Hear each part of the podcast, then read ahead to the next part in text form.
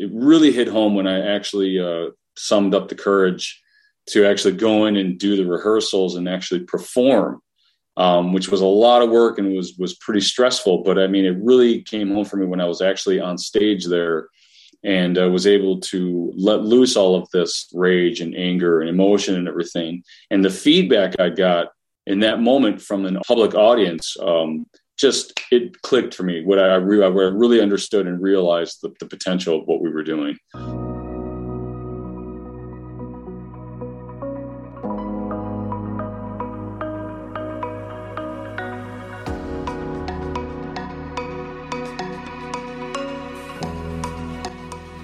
Welcome to the Stigma Free Vet Zone podcast. Our mission is to help veterans and their family members transition from military to civilian life and culture. As best we can, we avoid stigmatizing names and terms. We feature conversations with those who have encountered unexpected reactions in their journey, including nightmares, rage, and isolation.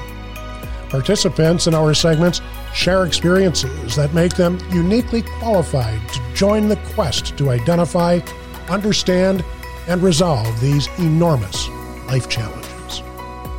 Stigma Free Vet Zone is brought to you by the Orban Foundation for Veterans.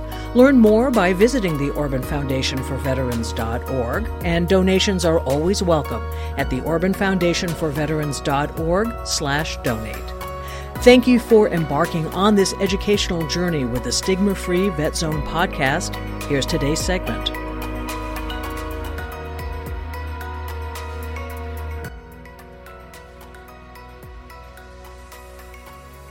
Welcome to another educational edition of the Stigma Free Vet Zone. We are here in West Bend, Wisconsin, and today we're going to be traveling down to Milwaukee to welcome our guest from the Feast of Crispian. And our guests are Nancy Smith Watson and Marcus Allen. And first, uh, Nancy, I'm going to bring you in and introduce you. And Nancy Smith Watson is the program director of Feast of Crispian. She is an actor, a theater educator, and a somatic bodywork therapist. Nancy is a founder of the Feast of Crispian, along with two partners, Jim Tassi and Bill Watson. Nancy, before we bring in Mark, welcome and thank you for joining us today. Mike, wonderful to be here. All right. Marcus, we're going to bring you in. Marcus Allen is a Wisconsin native, a Marine veteran, and today Marcus is the executive director of Feast of Crispian. So thank you for bringing the veteran aspect of this to, uh, to the program, Marcus. We look forward to hearing more about this. But let's start out with Nancy. Explain, introduce Feast of Crispian, uh, how it started, what's the value, and where are you going with it? Yeah, Feast of Crispian is a support organization for veterans, and our main mission is for veterans with PTS and reintegration issues and addiction, but we we accept every every veteran that comes in and what we do is a little bit hard to explain because we use Shakespeare and acting techniques to to support that. We're very biased in the fact that we think that it's actually one of the most valuable things that you can do. Every veteran knows that in boot camp, one of the main pieces that that has to happen in boot camp is to have all your uh, individual thinking process and in particular your emotions stripped out so that you can survive and that is uh, a, the probably the number one thing that ha- goes on in boot camp and that and then when you come out of the military there is no mechanism to re-educate and put those emotions back in again and later we'll talk about why Shakespeare has all these amazing, what I call magical properties that that allow for uh, actually it helps brain function and all kinds of things. But what we do as as uh, actors and theater educators is to bring our skill set in and give veterans a context and an opportunity to just play with and experiment with the big emotions. They don't necessarily have to feel them in the minute. They can just put on that mask of character uh, they don't have to use their own stories or words. They we're going to give them the words, but they but these words are are just full of rage and full of um, sorrow or full of laughter or whatever it is, and and we just give them the opportunity to experiment with that, and then uh, also to really start to to connect what those feel like in the body, so that they can really start to have a a practice of noticing when something's coming up, we all have had the experience of feeling like we're getting madder and madder and madder until we have this big explosion. And the way to be able to express things in a healthy way is to understand that those things are coming up in our body, and in which case we have to feel them in our body before they do. One of the things that's fascinating to me, Nancy, and, and to Marcus, I had read this just in preparing for this a little bit today because it's so fascinating to me as a, as a combat veteran to go back and think about Shakespeare being a participant or, or, or po- important in our transition. And I read that more quotes on war come from Shakespeare than any other resource. And I, I never would have known that. And I read some of them, and they're oh. they're amazing, uh, amazingly important or honest or honorable in the actuality of warfare. But Marcus, let's um, share with the audience. You're now the executive director, but you didn't start out as the executive director. You first had to start out as uh, a participant in this. You were apprehensive. Tell us tell us about that. Well, I think any veteran um, is apprehensive, you know, when they're, you know, kind of uh, backed into a corner in their life where uh, they are forced between uh, reconciling with some things that are going on internally and uh, plugging back in with society. Yeah, you know, I, I, I think for me, I can speak for myself, and I and I think I can kind of speak for for most veterans who do go through this. It's not a it's not an easy thing to reconcile with uh, some of your experiences and uh, I think, in part, that's an indictment, I think, of our culture and society. Uh, in part, that uh, there is doesn't seem to be too much of a mechanism that really speaks to and addresses and um, uh, provides a kind of mechanism or a platform for which well, what we're talking about here today. Uh, you know, they're very good at uh, providing lots of programs of support in the clinical and employment and you know wraparound service kind of a, a sense. But when it comes to things such as uh, the spirit, um, and some of the things that we've talked about earlier, uh, I would give them maybe a D minus in that regard. So I mean, and it's it's difficult because if you, you're you're not conditioned or trained um, or taught how to uh, how to how to uh, deal with some of these things. Um, so I think it's for any veteran, especially uh, veterans coming out of like uh, the male dominated fraternal organization like the Marine Corps, it's really hard to talk about your precious feelings, you know. Uh, you know what I mean? And uh, in our culture, at, uh, our culture writ large as well, it's just it's just not something that you do. So, um, so when I first was presented with Feast of Crispian, I was uh, very much of the mind that you know, I mean, if you would have came up to me, you know, seven, six, seven years ago and said, "Hey, man, you know, we got this." Uh, theater Shakespeare group for veteran things over here. What do you think? And I'd have been like, get out of here, you hippie. You know, that was my attitude, literally. I mean, I, I was very much still of, in that kind of mindset. Um, but I, I, suspect the language would have been stronger. It would have been a little more colorful than that, for sure. But I mean, that's just an that's just a, an expression, you know, uh, an outward expression of an internal insecurity. I mean, really. I mean, I think part of growing up and transitioning and maturing is recognizing that these things you know do exist and that uh, uh, they they count more than we'd like to admit for sure. Um, so when I was first presented with Feast of Crispian, uh, I was I, I, I didn't know what it was, and uh, it really it took I, I, I saw other veterans that were doing it, and I think that's a big thing. Is other veterans, you know, because there's always some new program, some new organization. There's new this, there's something that you know, and uh, and I think a lot of times veterans are very suspicious, uh, rightly so, because there's a tendency towards exploitation and uh, you know commercialization and you know also corruption, all kinds of things. So you know, I, I, I first you know very uh, uh approached it with some some skepticism, but as I got into it, and uh, I, I, I recognized its potency, I was all in. It's it's not easy. Uh, it certainly isn't easy, but um, but I mean I, the the kind of catharsis we talk a lot about catharsis um, when in our workshops and everything and uh, part of what we do you know for me it really kind of uh, it really hit home when i actually uh, summed up the courage to actually go in and do the rehearsals and actually perform which was a lot of work and was was pretty stressful but i mean it really came home for me when i was actually on stage there and uh, was able to let loose all of this rage and anger and emotion and everything. And the feedback I got in that moment from an from a public audience, um, just it clicked for me. What I, re- what I really understood and realized the, the potential of what we were doing. And you know because our our culture and society it, like i said earlier just it does really good in handling the more functional parts of uh, veterans transition. But in when it comes to actually talking and addressing a lot of the experiences and issues and uh, the emotions that are that are attached to that we, we don't do a very good job. The feedback that most veterans would get i think when it comes to you know trying to talk to just or, or uh, relate to uh, their community, their friends, their family, their peers, their their doctors, uh, you know, anyone. Um, the, the feedback they usually get is not positive. It's more the the messaging that that veterans get is just take your pills, go sit in the corner, go back to the bar, do like your grandfathers did, go sit at the at the at the bar at the VFW and just you know get drink yourself. Yeah, just get over it, let it go, suck it up, yeah, suck, suck it, up. It up. um, you know, stop being a baby and a little, you know, we can get more colorful, but um, you know, there's just there, there's there's no mechanism to bring you know the the community together with the veterans for them to unload their stories and unload their emotional baggage with it so that it's spread around and uh, in that moment, when I did that performance and I got a standing ovation, that was a really enlightening experience for me. So. No, it, it all makes sense, uh, Mark, Mark. Let me ask you these two things because they're, they're very, very important to a veteran. And Nancy could uh, chime in on this. We'll ask her about this as well.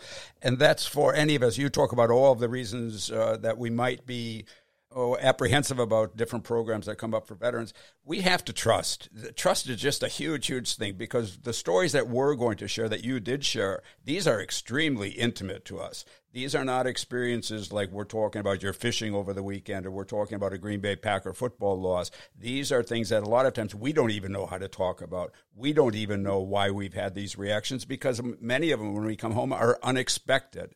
So we don't know who often who these. Uh, uh, what these reactions are. So having the trust to go in there has got to be a very big uh, and important thing. And the other thing that I would guess would be very difficult is the stigma. If I go forward and ask them for help, I'm automatically admitting I've got issues. I've got problems. Well, I'm a Marine. I can't let them know I've got any issues. So you're covering all of that.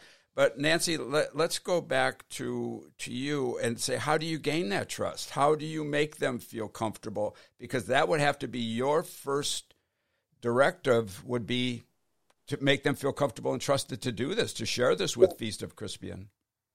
Yeah, and, I, and I'll I'll say it's it, it's not easy. Uh, the the main people that we work with are people that are in residential programming in the VA. So these are folks that have kind of hit bottom already, and so there's a uh, there's a couple of things that go on with that. One, uh, they, when you hit bottom, you're you're willing for anything that's going to help you out. And so there, there, I find the, the, the folks that we get into our workshops in the VA system out of the residential programming are very open to trying anything because they just want something to give them a light at, at the end of the tunnel. And uh, so that's a piece of it. But then the other thing is what I said before is that they don't have to bring any of that stuff in for us. So that the one ground rule that I say up front with them is you don't have to tell us anything. It's all welcome here. You can tell your stories. You can get really mad. You can get really sad. That's all welcome here. Actors are super comfortable with all of that but it, it's not required of you. We're going to give you a story to tell. And so we give them the, the language, we give them the story. And, uh, and I'll tell you over and over and over again, what happens with that is it hooks out their own thing. We hear every single time we do a workshop, we'll hear somebody say, I've never even told my therapist this before, but that really reminded me of this thing that happened. And so then then they'll start to tell their story. And i have to say that that part of what's brilliant about what, what we do is the fact that coming out of theater we are we're we love emotions all of them. We don't have a sense of that's a bad emotion that's a good one when and and i, I want to caveat saying we encourage them to take what they get out of the work that they do back to their therapist. We are not therapists, and there is benefit in therapy. However, I also feel that one of the things, and this, they tell us this, one of the things that happens over and over and over again is that they just love the fact that they don't have to have anything managed for them. If, if you go into therapy and you start to get really angry, they're going to bring you down. They're going to bring that down. They're going to calm you down. They're going to they're going to offer you tools of of not going to that really rageful place. And what we're going to do is make you more rageful. And we're going to let you run around the room and we're going to let you throw these balls that we have that that can't hurt anything. They couldn't hurt a fly. And and you can get that all out and come out the other end of that emotion and fully express it, get it all the way out. And then, like Mark says, everybody in the room understands that it's play acting and there's applause at the end of it. And, and so it's, I think we're really good at building this sense of comfort. It's a comfort zone to be able to do this. Uh, I also said, I think I said earlier on that they don't even have to really feel it. You know, we we're also always looking for ways of helping them make the shapes of anger or make the shapes of uh, betrayal or whatever it is that that's going on in the in the scene so that they can just try it on and that's kind of where my somatics background comes in and that the way that the brain and the body talk to each other is it's a it's a two, two-way highway if your body is making shapes of anger you're going to start to get a little sense of the feeling of anger. And if you if you're feeling anger in your mind, you there's certain things that go on in your body when that happens. And we can really use that in, in the scene put it right in the scene put them right back on the language again and all of that stuff gets expressed. So once they've had that experience the trust is there. They know we're not taking any of that out. We don't talk to their ther- we don't take notes. We don't, you know, we have no connection with their therapist. That's up to them to do it. We don't talk to other people about their, you know, individual stories or any of that kind of thing. And they have this place to to uh, experiment and just try it on for size. Uh, there's there's something you say that's very important to me. Uh, that's my own experience in 30 years of, of, therapy before I went to Tomah. Was the the whole concept of thinking that any one particular therapy is going to be healing on its own. And I think the, the realization that in combination, as you say, stay with a professional therapist if you need to, but in parallel with, with other therapies or other healing projects or whatever you want to call them is very, very important. And I think the more of those we put out there, like uh, yoga, equine therapy, canine therapy, Feast of Crispian, uh, nature walks, whatever it might be that uh, we're offering the veterans the, the best possible choice to uh, put together all of these different uh, healing aspects that can be very important to them in their healing. So, Marcus, let's go back to you and uh, just uh, talk about what Nancy has just explained to us. When you first do sign up for to, to join Feast of Crispian, what is the or is there uh, a goal that this will be the end result for you in this? Would, i mean we can't just say you're going to become an actor or you'd like to become an actor. Is there something that says this is the goal for that i want to reach in my healing? What will be as as nancy mentioned people can be down and out. Well when you're down and out you want a resolution. You want to know how is this going to help me what what is there in Feast of Crispian for that veteran to say, okay, this is what's going to happen. This is what I'm going to benefit from. You know, I don't think that uh, structuring or uh, uh, you know on the on the backside of things, when you write a grant or something, or you're uh, writing a program or some sort of literature for it, uh, you need to have some measurable outcomes and everything. But the problem with that is that if you bring that kind of uh, structure or whatever into the actual workshops, you're kind of because the thing with this is that it needs to be spontaneous, right? You, you, you can't force someone to have an emotion. You know what I mean? You can't say, "Hey, okay, now here's the time that you have an emotion." You see, it's it's a contradiction. It's it's a it's like a Mobius strip wrapped in around itself. It's a pretzel. You can't it's, you can't force these types of things to happen. You can't script these types of things to happen. They have to happen spontaneously. So the idea that you're going to walk in and say, "Okay, kiddies, ever today we're going to have some big emotions." Now, it's not how it's going to work. I think that the the format that Nancy, Bill, and Jim have, have used uh, uh, have put in place is is really uh, in a little it's i think it's a little genius because you know you got to you got to put yourself and i'm sure michael you can you can empathize with this certainly that uh it, put yourself in the shoes of that veteran who's going through that pts program right? And from the moment that person wakes up to the moment they go to sleep at night, they're inside of this, is you know, this you know kind of Rikers Island feeling kind of institution place where everything is structured. You go from you know, there's plate, you know, there's time for this, and you go to this program and this one, and there's lunch, and you go, you know what I mean? And there's, you know, you got to talk with uh, professionals and, uh, you know, clinical psychologists, and there's nurses everywhere, and uh, you know, it's it's very structured and regimented and everything. You know, they, they you, can kind of get the feeling that uh, that this machine that you're into just really doesn't really care so much about you. Like you, like for me, and I can speak from my own personal experience, I honestly felt like I was just there to justify budgets, man. Like everything that that was wrapped up into that programming and everything that they do in the entire uh, program was more about mitigate. It was two things. It was about mitigating liability for themselves, while at the same time justifying their salaries and keeping their beds filled. Like I mean, they really they felt so dis uh, impersonal. Now, not to say that the the you know that's not to disparage uh, the people who work there and everything, but I think it's just because they've wrapped themselves up into it. So the idea that you're signaling to me here, go ahead, Nancy. What's up? I just want to I want to add into that because I I think that a piece of it too is the the culture is to fix you. That's that's what it's about. Yeah. So so even if it's not quite as mercenary as you're talking about it, I think that it's also the the mindset is about fixing. And i think that's you know we you might hear as we talk about this we usually say pts we don't say ptsd because that says disorder at the end of that. And our belief and this this isn't just us as actors having this belief. This is this comes out of the trauma community as well.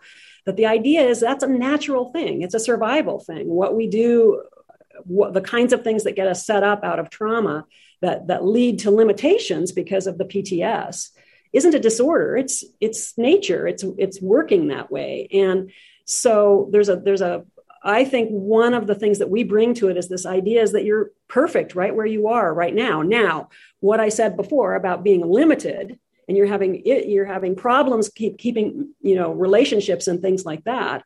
Um, the first place, and you said something about this earlier, Mike, when we were talking about forgiving yourself too, is to, to come from this place of love and forgiving of yourself so that you can understand that we all struggle with things. We all have things to learn. And that that's kind of up to you to figure out what it is that's limiting you and what you what you want to do with that. I think when you go a lot of i mean entirely when you go into the va you're saying i have a problem. They're saying yes you have a problem. Let's fix this and and just like shakespeare isn't for every single veteran that comes in neither is yeah. cognitive behavior therapy or the drugs that they give you or you know any of that other stuff that there has to be a there has to be a variety of things that come into this to give people an opportunity to decide what it, for themselves what it is that they want to change i, I agree yeah. with you and, and make them complementary to each other you know, someone told me a long time ago, and I stay by this now. I never speak of pharmaceuticals. I never speak of drugs because it's not up to me. And for some people, pharmaceuticals are a godsend. So I stay off of that conversation.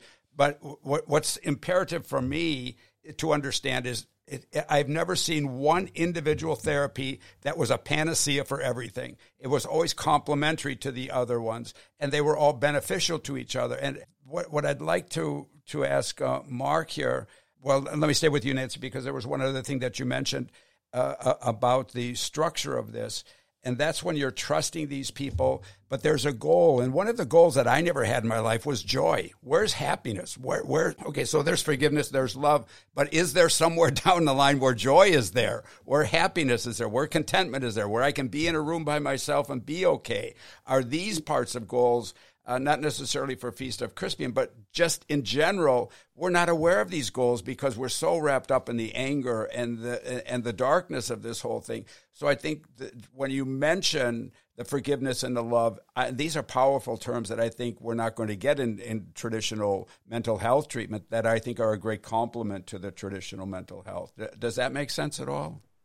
Absolutely absolutely. I mean and and and to go back to what you were saying about joy i mean we don't we don't decide that it, it's all going to be about anger and sadness the whole time um, and we have a lot of big laughs. I mean one of the things that i happen to really love about being around veterans is the great fabulous sense of humor that most of them have and and i we have we have a wonderful time and uh, and i think that's that is the choice for anybody to have to come in and and to do with with what's given to them whatever they want to do with it but i'll, I'll tell you just like anything else in your life, if you're cutting off your anger, you're cutting off your sadness, you're also cutting off your joy. You can't have that until all the emotions are, are flowing freely and they're all accepted in the in the same and valued in the same way.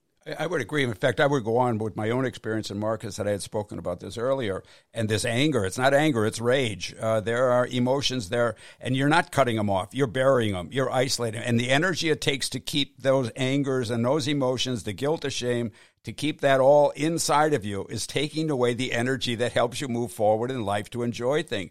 These are unresolved issues. They're not they're they're not disappeared because they're not uh, being seen. They're there, but it takes a lot of energy to keep them down. this is that this is the this is where the somatic therapist comes in rather than the than the actor here too. I mean that is exactly right on about how much energy it takes because the way that we keep that down is literally in the body. You have to tighten your muscles up and you tighten everything up in order to to maintain all of that stuff being not expressed. But you're and tightening your mind up too. Absolutely. I think most people who have traumas going back to when they were kids spend their whole lives without even realizing that there's a there's a there's a connection between the two and that there's muscles deep in somewhere in your body that are that you're constantly contracting but it's always been that way that you go you know I, I can tell from my own experience that i've had had those experiences of relief where uh, you know I could feel it releasing inside of some tissue in my body, and I realized, my God, I've been holding that for years, for years. It's like you don't even realize because you're just so used to it until the moment comes when it actually releases, and you're like, oh my God. yeah oh yeah that's that's, that's exactly really it and what mike just said about it takes energy and that that mm-hmm. takes energy it drains you you don't even know use that energy for for other things that that's that right. would be beneficial and, and right. That's and really fascinating yeah uh, it's we are speaking today with our two guests uh, from the feast of crispian uh, nancy smith watson is the program director of feast of crispian uh, she's also an actor and a theater educator and a somatic bodywork therapist. And Mark Allen, Marcus Allen, is a Wisconsin native. He's a Marine veteran and uh, is also the executive director of Feast of Crispian. So let me go back, Nancy, and ask you about the the goal in this. But in your last statement, you mentioned your somatic worker. Explain mm-hmm. somatic worker to us.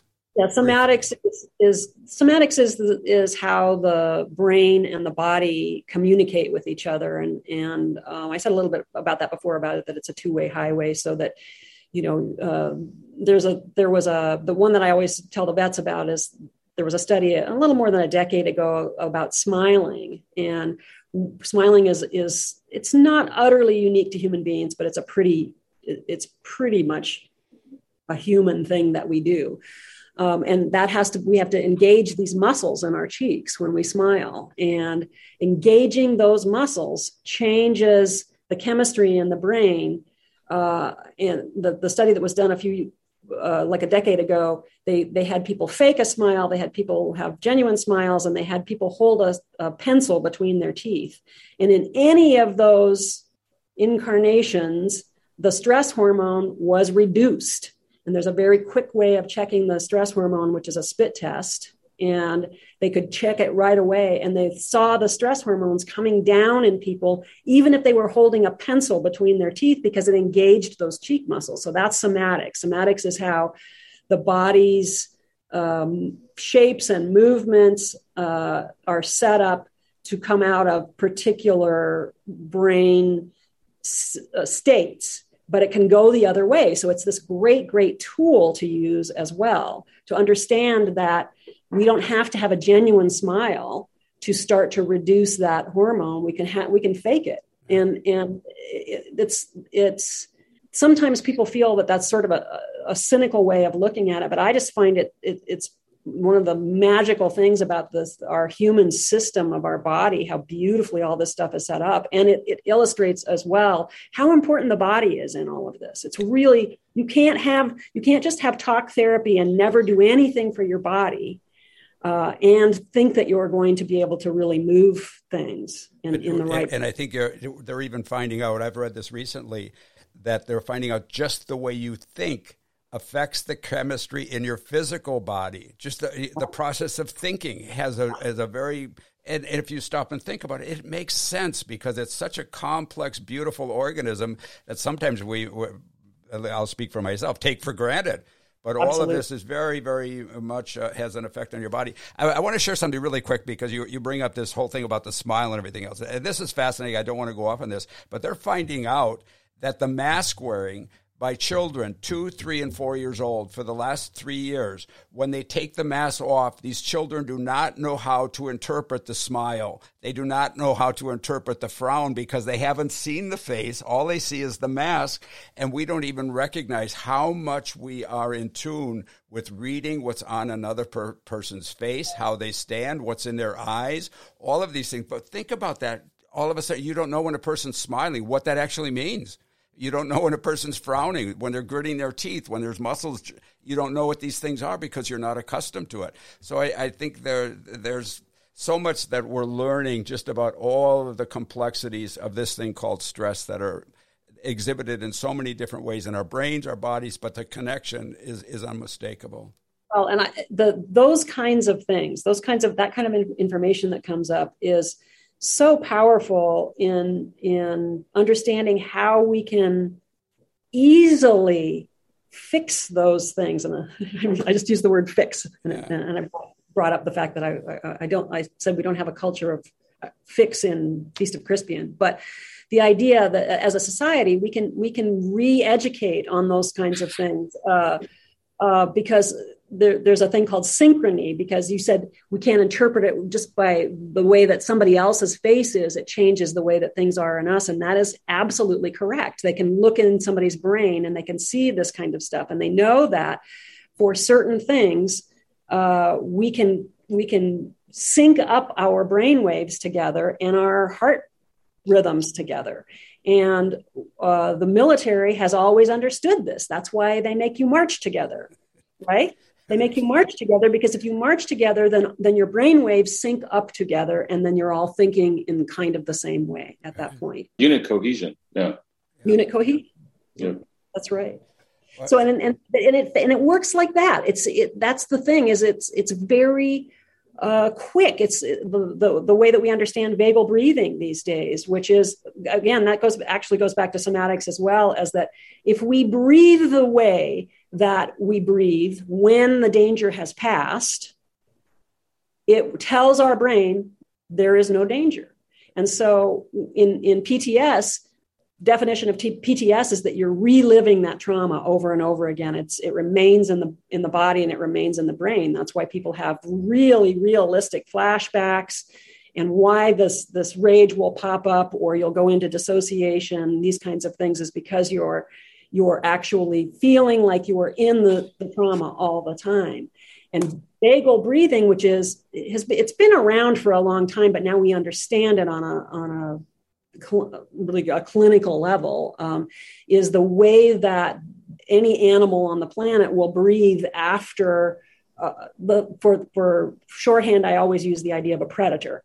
So you know, a, a deer is chased by something and it gets away and then what it's going to do is it's going to take this very deep breath in, and then it'll have this long, long, long exhale afterward. And what that does is it sends this message up the vagus nerve to the brain saying, okay, the predator's gone.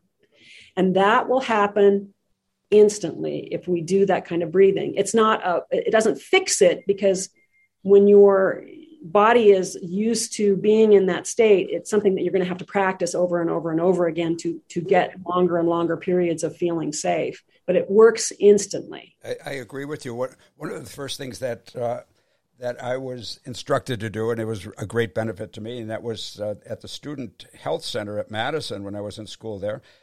Uh, I had a doctor who was from Asia and recognized the stress in me, and she instructed me or taught me biofeedback which was simply how to breathe deep in your diaphragm. And she said, she looked at me, she said, You're only breathing in the chest.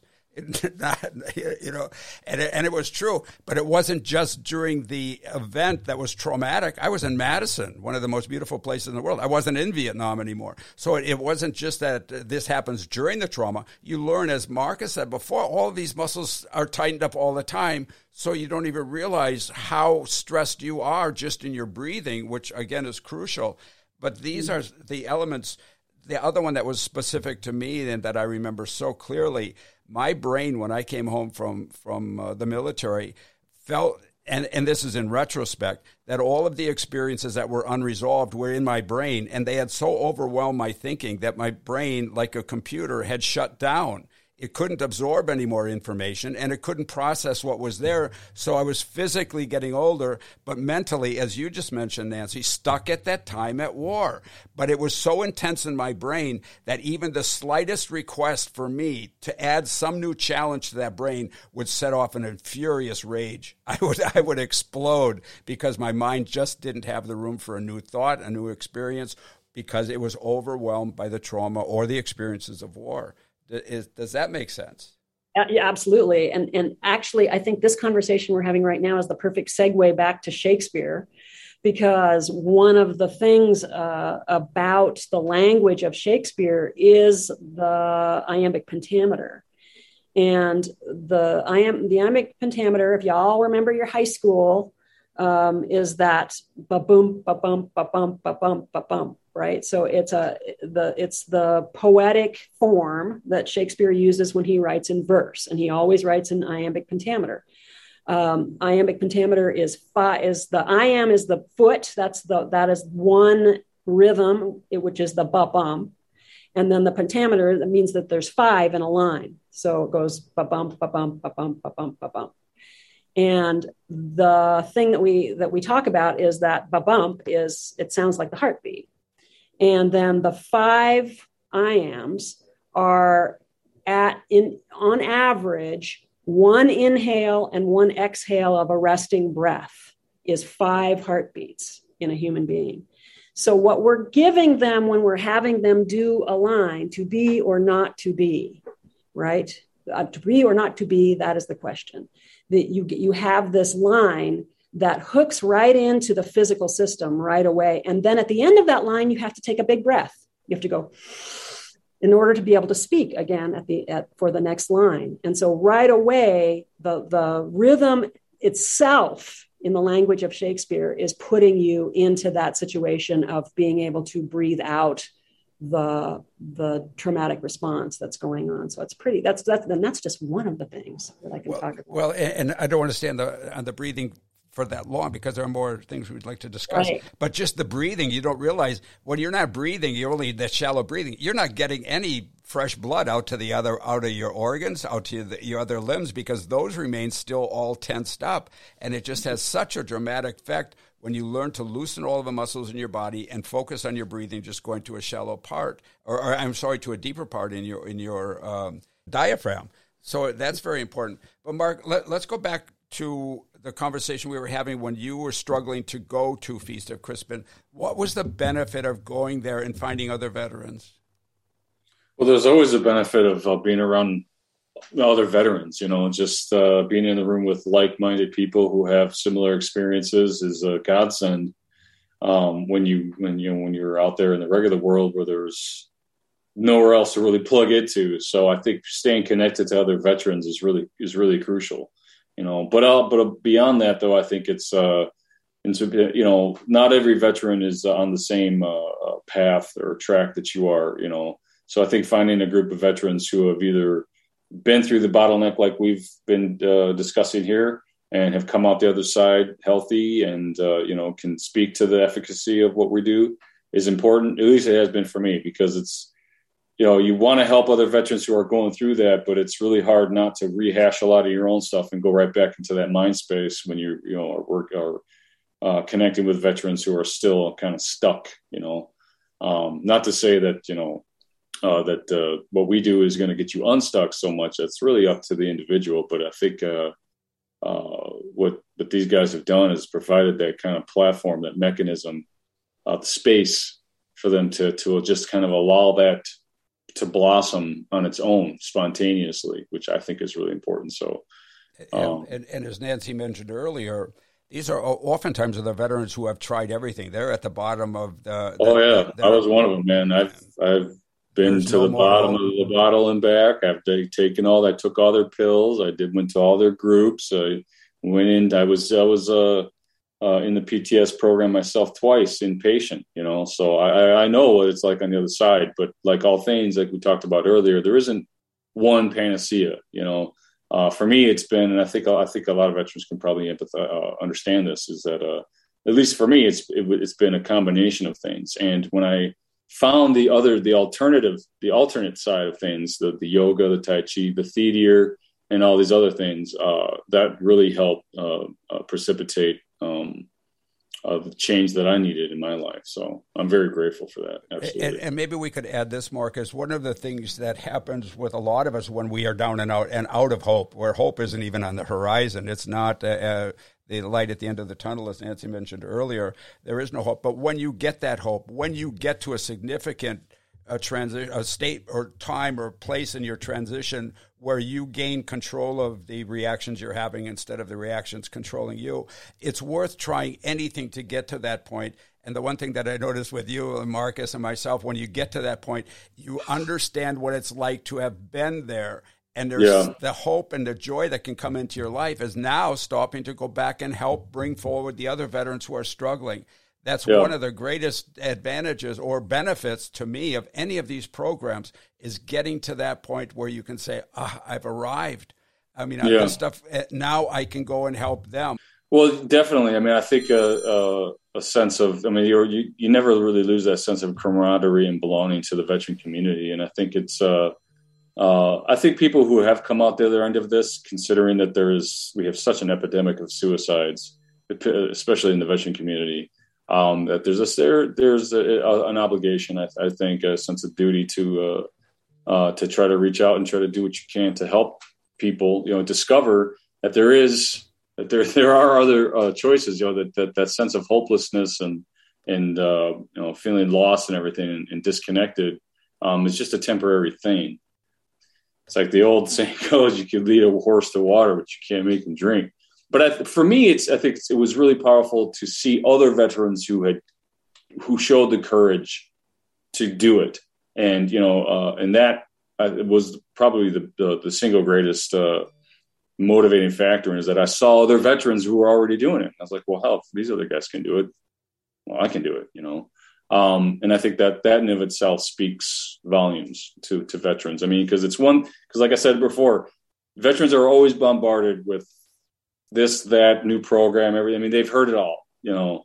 Um, but when they see that what they what they see, if other veterans are going to it, then that's their signal. You see, um, and I think that we've demonstrated that, which is why we're we've been in uh, been in business for as long as we you know as long as we have, because the veterans keep coming back because the the the program itself uh, uh I think speaks to its own um, effectiveness. If that makes sense. And they believe in it. Yes, well, you have to. Yes, they believe in it, and that's that's a, that's a that's a, an enormous validation. Yes. I mean that that in and of itself is an enormous validation. So yeah. And like listening again, listening to Mark sparked something too that I didn't say about tr- trust building. The other thing is that uh, we have special techniques that we use so that it's built for success.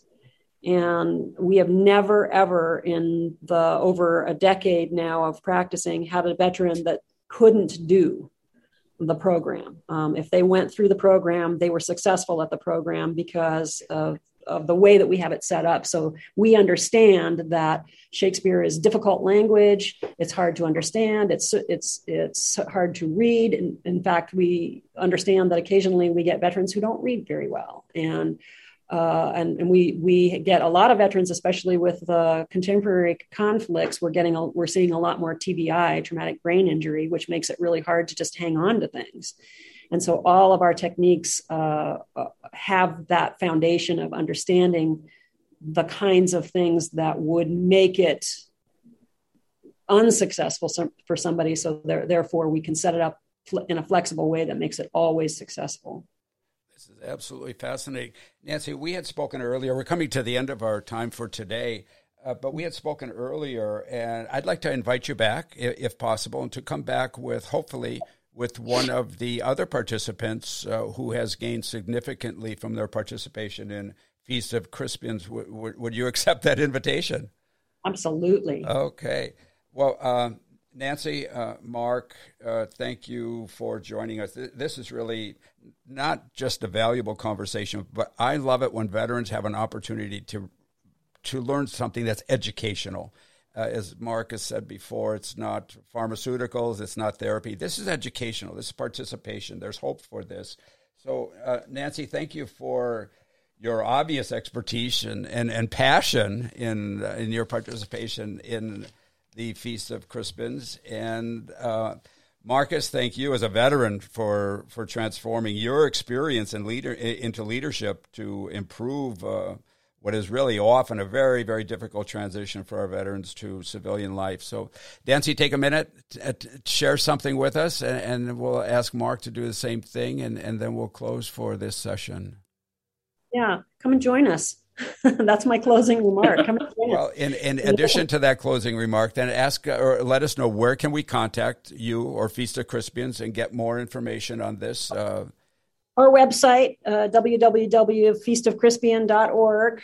Uh, you can just look up Feast of Crispian and it'll it'll come up. Um, and uh, it's it's a I, the thing that I tell people when I am recruiting, no matter where I go to to come and do a workshop, is just come for the first bit of it, and if you don't like it, you can always leave. No hard feelings on our part. Uh, it's you, but what happens is that once people feel the feeling in the room, people stay. They stay. So yeah, yep, they stay. So so uh, come on and join us. It's it's an amazing experience.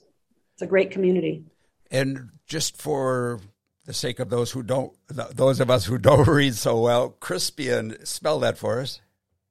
C R I S P I A N, and it's uh, the reason the reason we use Feast of Crispian is from the Henry V, same Henry V speech that that Band of Brothers comes from.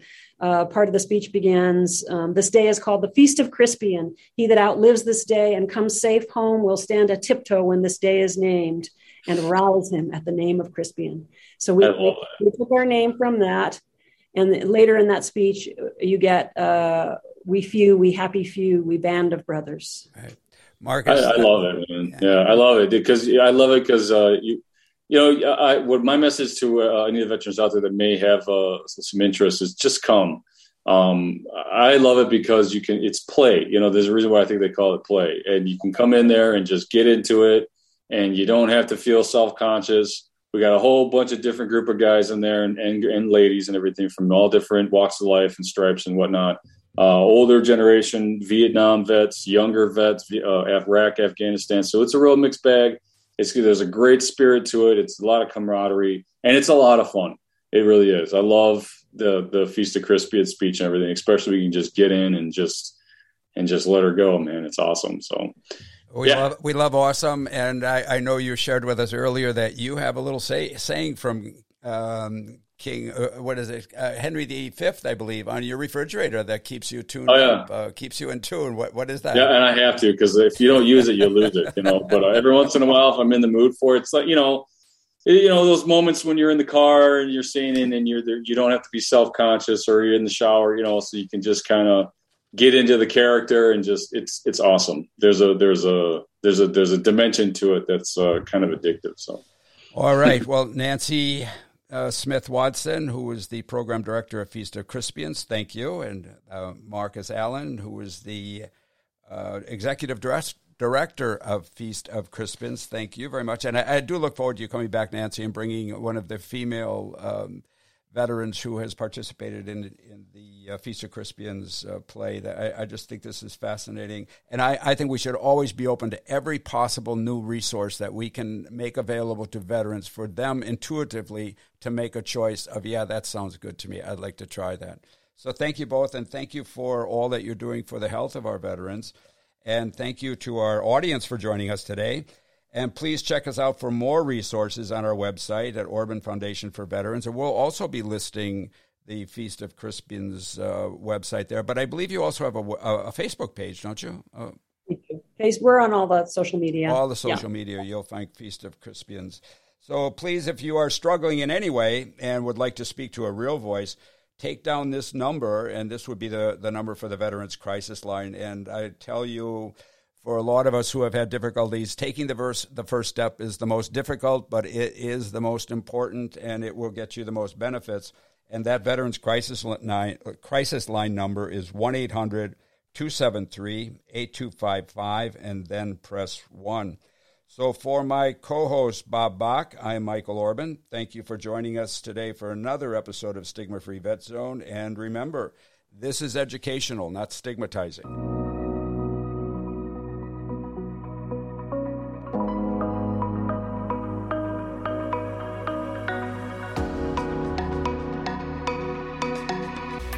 Thank you for listening to the Stigma Free Vet Zone podcast. Your feedback is welcomed and encouraged. You'll find contact information on our webpage, OrbanFoundationForVeterans.org. While you're there, please consider making a contribution. Donations help us continue to bring greater hope, understanding, and resolution on issues of civilian readjustment for all military veterans and families. Anyone who donates to the podcast will receive a free copy of the book Sold Out Conquering the Experiences of War by Michael Orban. On behalf of Michael Orban, Bob Bach, and Aaron Schraufnagel, thanks for joining us, and please tune in again.